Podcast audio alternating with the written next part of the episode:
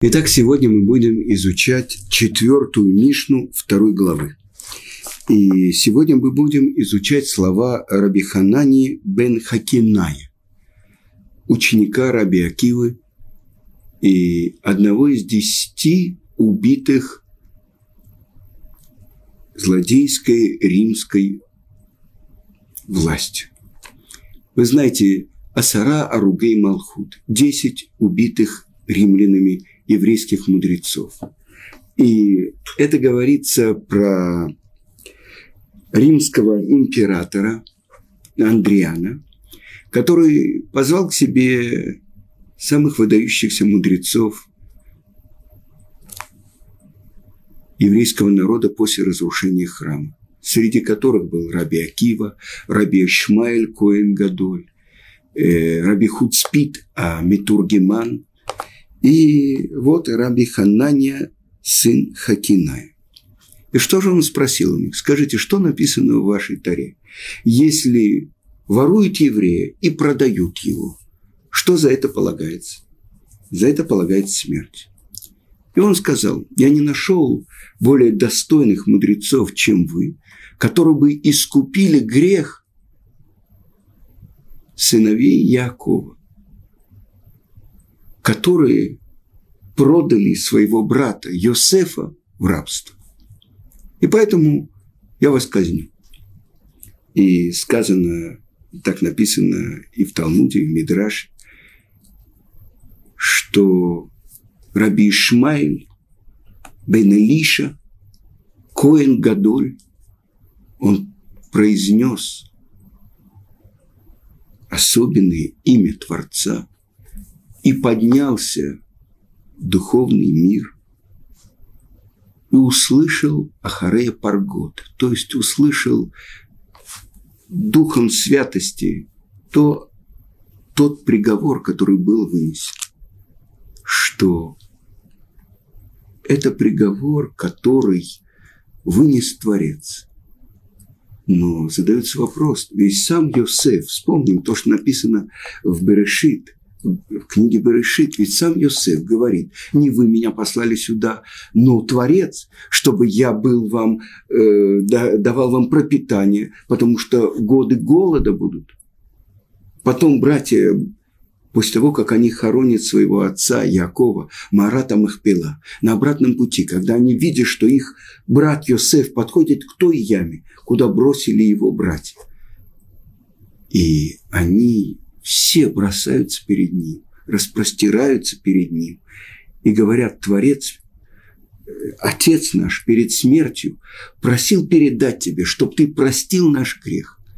И что же отвечает Йосеф? Разве я вместо всесильного? Что может ли одна свеча погасить десять свечей? Что он говорит? Ведь э,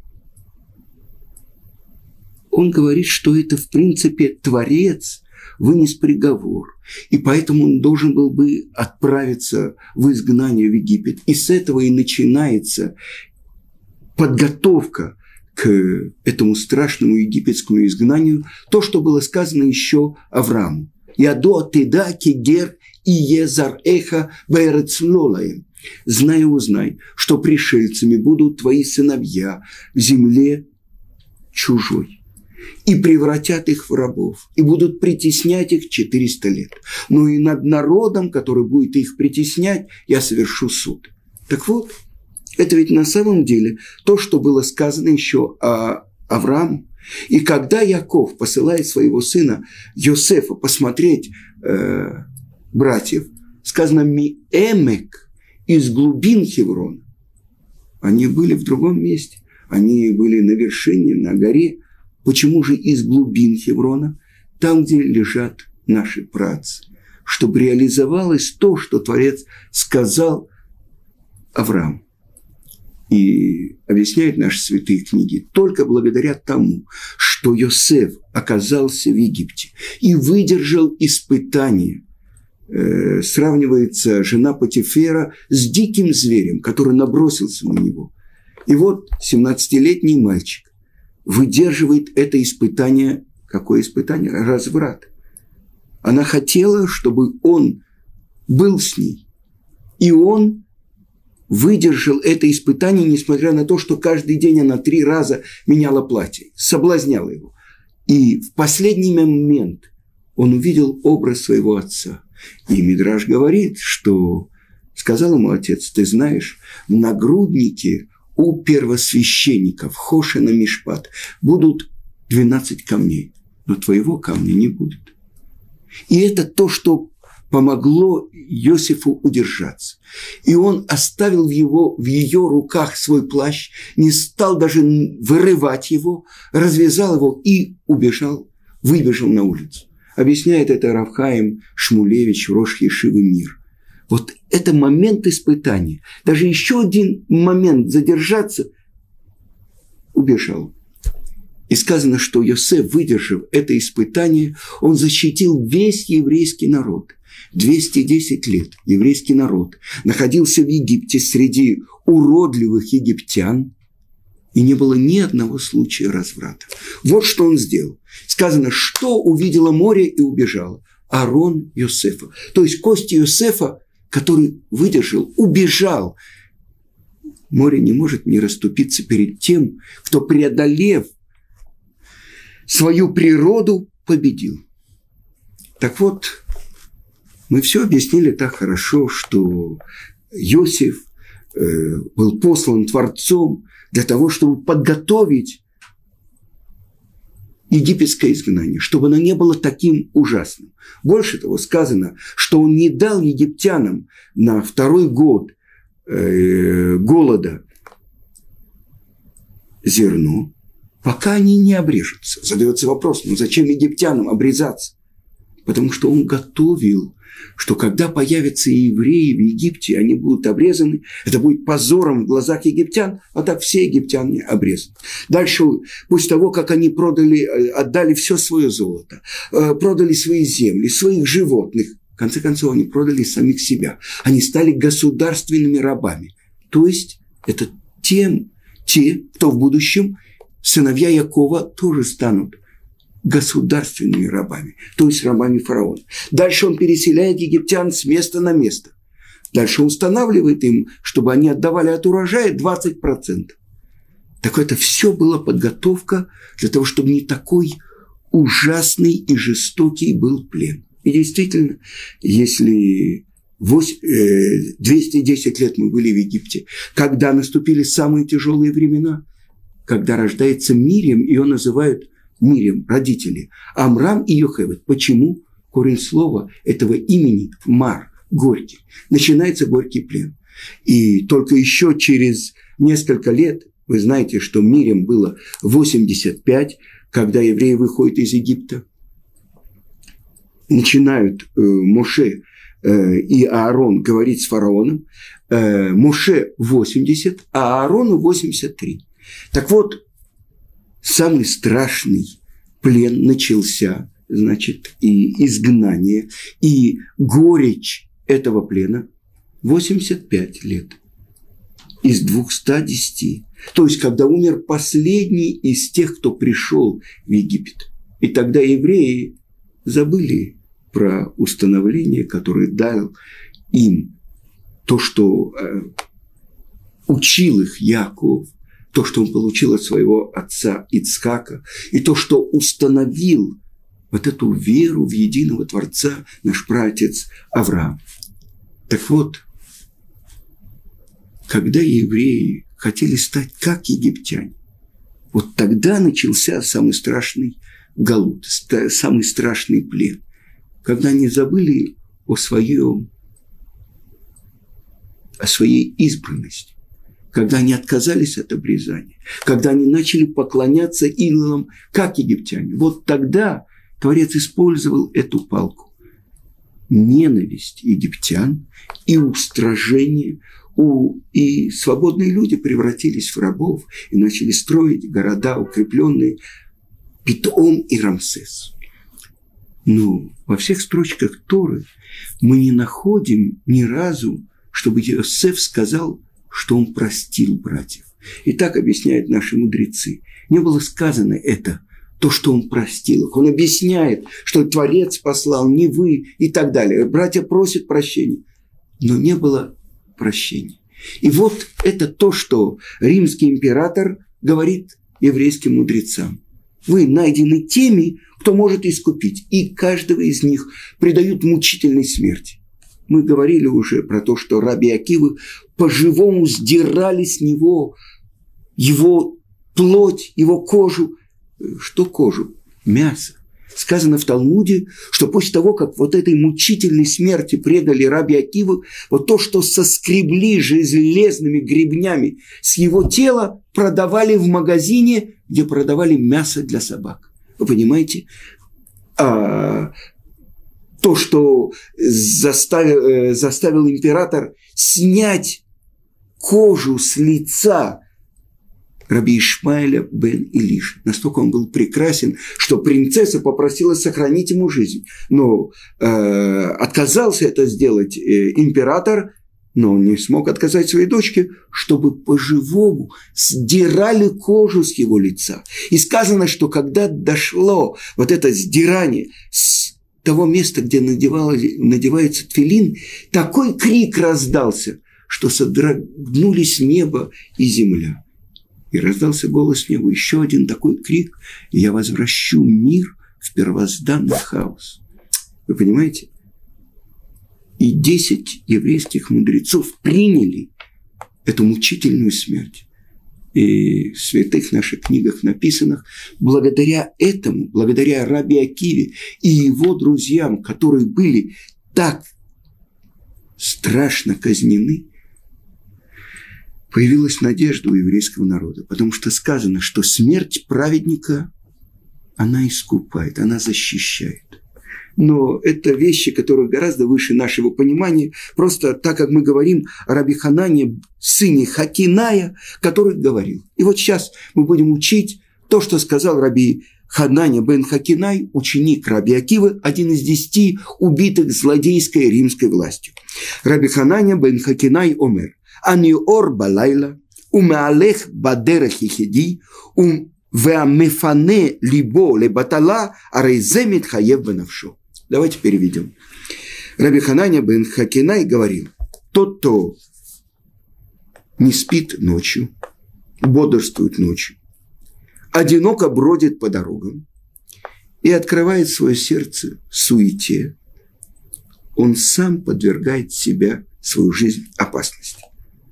И что же это значит? Открывает свое сердце суете. Тот, кто бодрствует по ночам или бродит один по дорогам. Этим он открывает свое сердце пустоте и почему? Потому что не занимается Тарой. Он сам подвергает свою жизнь опасности. Ведь ночь – это время, опасное время. Время простое значение, когда человек идет в, в одиночестве по дороге, на него могут напасть разбойники. С ним могут приключиться и другие несчастья. Но если в этот момент он обдумывает слова Торы, сама Тора хранит его и охраняет его. Так объясняет и Раши, и Рававадия Бартанур. Другие объясняют это по-другому. Написано так в трактате Рувим. Для чего сотворена ночь? Один из мудрецов говорит для сна, а другой говорит для гирсы, что значит для повторения Торы. И так учит Рамбам в законах об изучении Торы. Законы Талмуд Тора. Третья глава, тринадцатый закон. Несмотря на то, что есть заповедь учиться и днем, и ночью, человек может заслужить корону Торы только когда он занимается ночью. Что значит ночью? Ночью человек не находится в бейт-мидраше, там, где он находится с другими людьми, где он вместе учится, вместе обсуждает и так далее. Ночью он находится в одиночестве. И вот что объясняет Рамбан, что корону Торы можно заработать только ночью. Что такое корона? Вы знаете, вот здесь кончается моя голова, вот здесь моя кипа. То есть корона – это выше. чем моя голова. Что это значит? Голова, ну, вы знаете, обычно у нас там находится серое вещество, извилины. Обычно мы э, заставляем работать наше серое вещество. Разум человека, сехель. А что же такое то, что выше разума человека? Это то, что Рамбам говорит, корона Тары. Так вот, представьте себе, днем человек находится в мире. Выходит человек для работы в мир. Работа, учеба. Он связан со всем миром, весь мир для него открыт. Ночью гаснут огни. Выходят звезды. Человек находится в одиночестве, то есть один на один с Творцом. И что происходит в этот момент? Сейчас, когда то, что он учил днем, он обдумывает, он может получить гораздо больше. Но это то, что выше даже, чем человеческий разум. Это то, что корона. Как мы узнаем, что один человек царь, а другой, э, скажем, министр? Как мы можем знать? Принц и нищий. Тот, у кого на голове корона, он король. Так что это такое? Это значит, что можно получить больше, чем в принципе может вместить человеческий разум. Это корона. И оказывается ночью человек, который находится наедине с самим собой, ему не хватает всего мира. Он находится в хисарон, в недостаточности. И это мы говорим. Вы имунатха белейлот. И в вере твоей ночью. Что значит? Ночь. Ничего нет. Сейчас у нас все ночи освещены. Самое главное гуляние по ночам. Но представьте себе человек в пустыне. Нет ни одного огня, только звезды. И вот он ощущает себя, маленькое творение. Он ощущает под собой не асфальт, не дорогу, а кадура арец, то есть земной шар. И вот стоит человек на этом земном шаре под небесами. И он надеется на то, что наступит утро, зайдет солнце, начнется новый день. В этот момент написано в другом месте Талмуда, что человек, который находится в дороге, человек, который отправляется в море, человек, который находится в здании, э, которое может разрушиться, это места опасности. Так вот, ночью человеку очень многого не хватает. Главное, чего ему не хватает – связи с тем, кто его послал в этот мир. И главная связь с ним – это Тора, которую дал Творец. Это драгоценность, которая хранилась перед Творцом за 974 поколения до сотворения мира. И вот эту драгоценность он дал еврейскому народу. И вот человек, который ночью, ощущая свою недостаточность, хасер, соединяется с источником, тот, кто послал его в мир и дал ему эту недостаточность, что благодаря Таре он мог себя восполнить. И поэтому, говорит Рамбам, Ночью человек может заслужить Тору не в обычных рамках. Ему не хватает. И он получает этот от Творца. Что? Он получает вот эту связь с Творцом. С другой стороны, где главное испытание человека. Человек берет и кладет корону на свою голову днем. И это называется наглость, худспа, это значит без короны. То есть царство без короны. Хотя он надевает на свою голову. Ведь главное испытание человека. Он берет и занимает престол славы, садится на самый большой трон и говорит, я царь земли, я сотворил мир. Это то, что говорит фараон. Ли иори вани сетини. Так написано у пророка Ихескеля. Мне принадлежит мир, и я сам себя сотворил. Ну какой ненормальный может такое сказать? Что значит? Без меня этот мир невозможен. Я пуп земли. И тогда все вокруг должно рукополискать мне, благодарить меня. То есть он берет славу, корону, которую полагается царю и надевает на свою голову. То есть все вокруг его собственного пупка. Но если человек освобождает престол славы, трон для того, кто является настоящим царем, и коронует настоящего царя, он получает корону принца, потому что Бни Бехури Исраэль, так говорит Творец в Торе, мой сын, мой первенец Израиль. А кто является э, сыном царя? Принц. Так вот в этот момент он получает корону, которую дает ему царь. Вот эта связь с источником его жизни. И это то, что невозможно получить впрямую. Сколько бы человек днем не учился, он не может получить то, что выше его разума. Вот эту корону. И это то, что когда Моше Рабейну поднялся на гору Синай, он увидел, как Творец повязывает короны на буквы Торы. Спросил его Моше, для чего ты это делаешь? И ответил ему Творец, в будущем придет один еврейский мудрец. Акива бен Йосеф Шмо. Его имя Акива бен Йосеф. И из каждой короны буквы он будет выводить тысячи и тысячи законов. Это то, что над буквой. Это то, что внутри буквы это невозможно прочитать. Но вы знаете, есть еврейские буквы, которые с коронами. И, казалось бы, ну, это ктав ас, а, Ашурит, ассирийское письмо. Что же из этого учить? Это то, что выводил Раби Акива. А вы знаете, что Раби Акива был тем, один из четырех еврейских мудрецов, которые поднялись в Пардес. Пардес, объясняет Гаон, это четыре уровня постижения Торы. Пей – простой смысл, пшат. Дальше рейш, ремес, намек. Дальше драж, толкование. И, наконец-то, сот, тайна, пардес. Он поднялся в самые высшие духовные миры. И он вошел в ценности и вышел в ценности. И это тайное знание он передал своим ученикам. Раби Шимон бар Йохай получил от Раби Акивы это знание.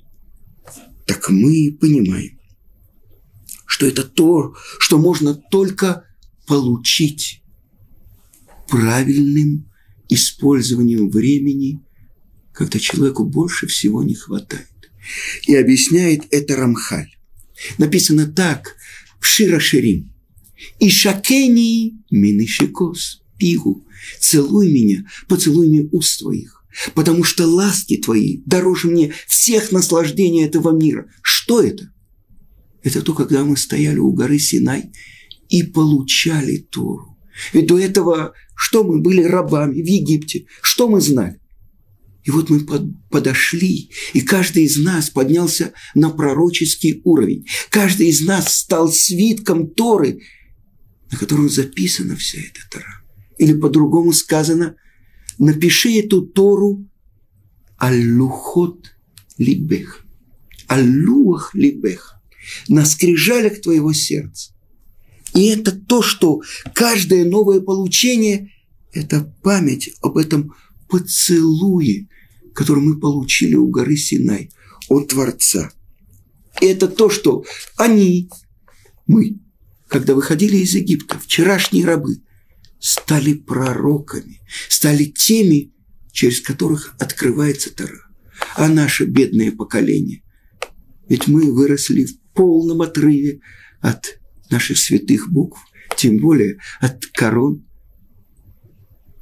в отрыве от всего – в детском саду мы учили А, Б, В, Г, Д, а не Алиф, Бейс, Гимел, Далит.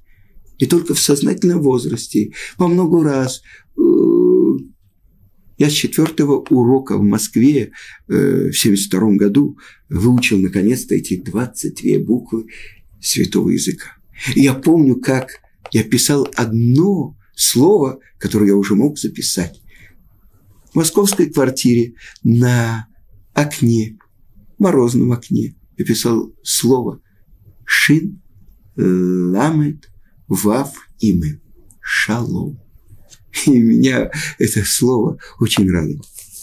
Но вернемся к тому, что сказал еврейский мудрец, который отдал свою жизнь для освящения имени Творца, вся жизнь которого и выражалась в том, что он сказал.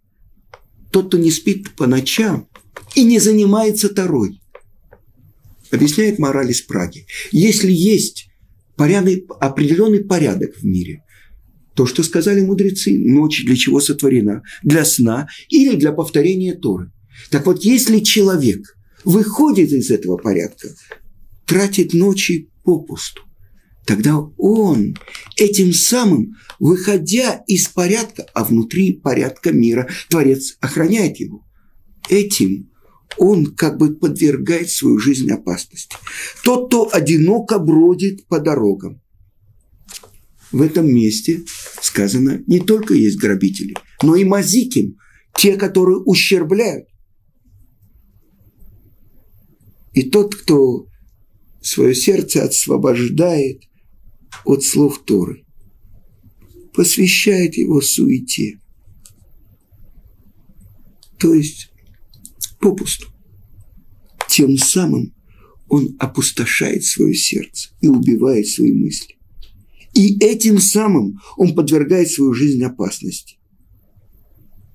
И это предупреждение Раби Ханани. Он предостерегает нас, что при всей нашей вере в то, что Творец управляет всем, и это распространяется на все дела человека, каждому человеку дают по его поступкам. И поэтому человек должен быть осторожен, чтобы он сам себе не навредил и остерегался всего того, что влечет тяжелые последствия. Маленькая Мишна, насколько она глубоко отражает то, ради чего Творец сотворил весь этот мир. Ради нас с вами – ради еврейского народа и ради Торы, которую Он нам дал. И с чем это сравнивается? С драгоценными камнями, которые разбросаны везде. Человек может взять и взять э, эти камешки и бросить свой карман. Все открыто. Каждое слово Торы – это бриллиант. Это то, что написано в Талмуде чтобы не раскрывать тем людям, которые этого не знают. Но я хочу открыть вам тайну. Даже когда человек говорит только эти шесть слов «Шма Исраиль», «Ашем Алукейну», «Ашем Ихад» утром и особенно вечером, этим он исполняет уже минимум заповеди изучения Тор. Но разве мы согласимся на минимум? На этом я завершаю. Всего хорошего. До следующего урока.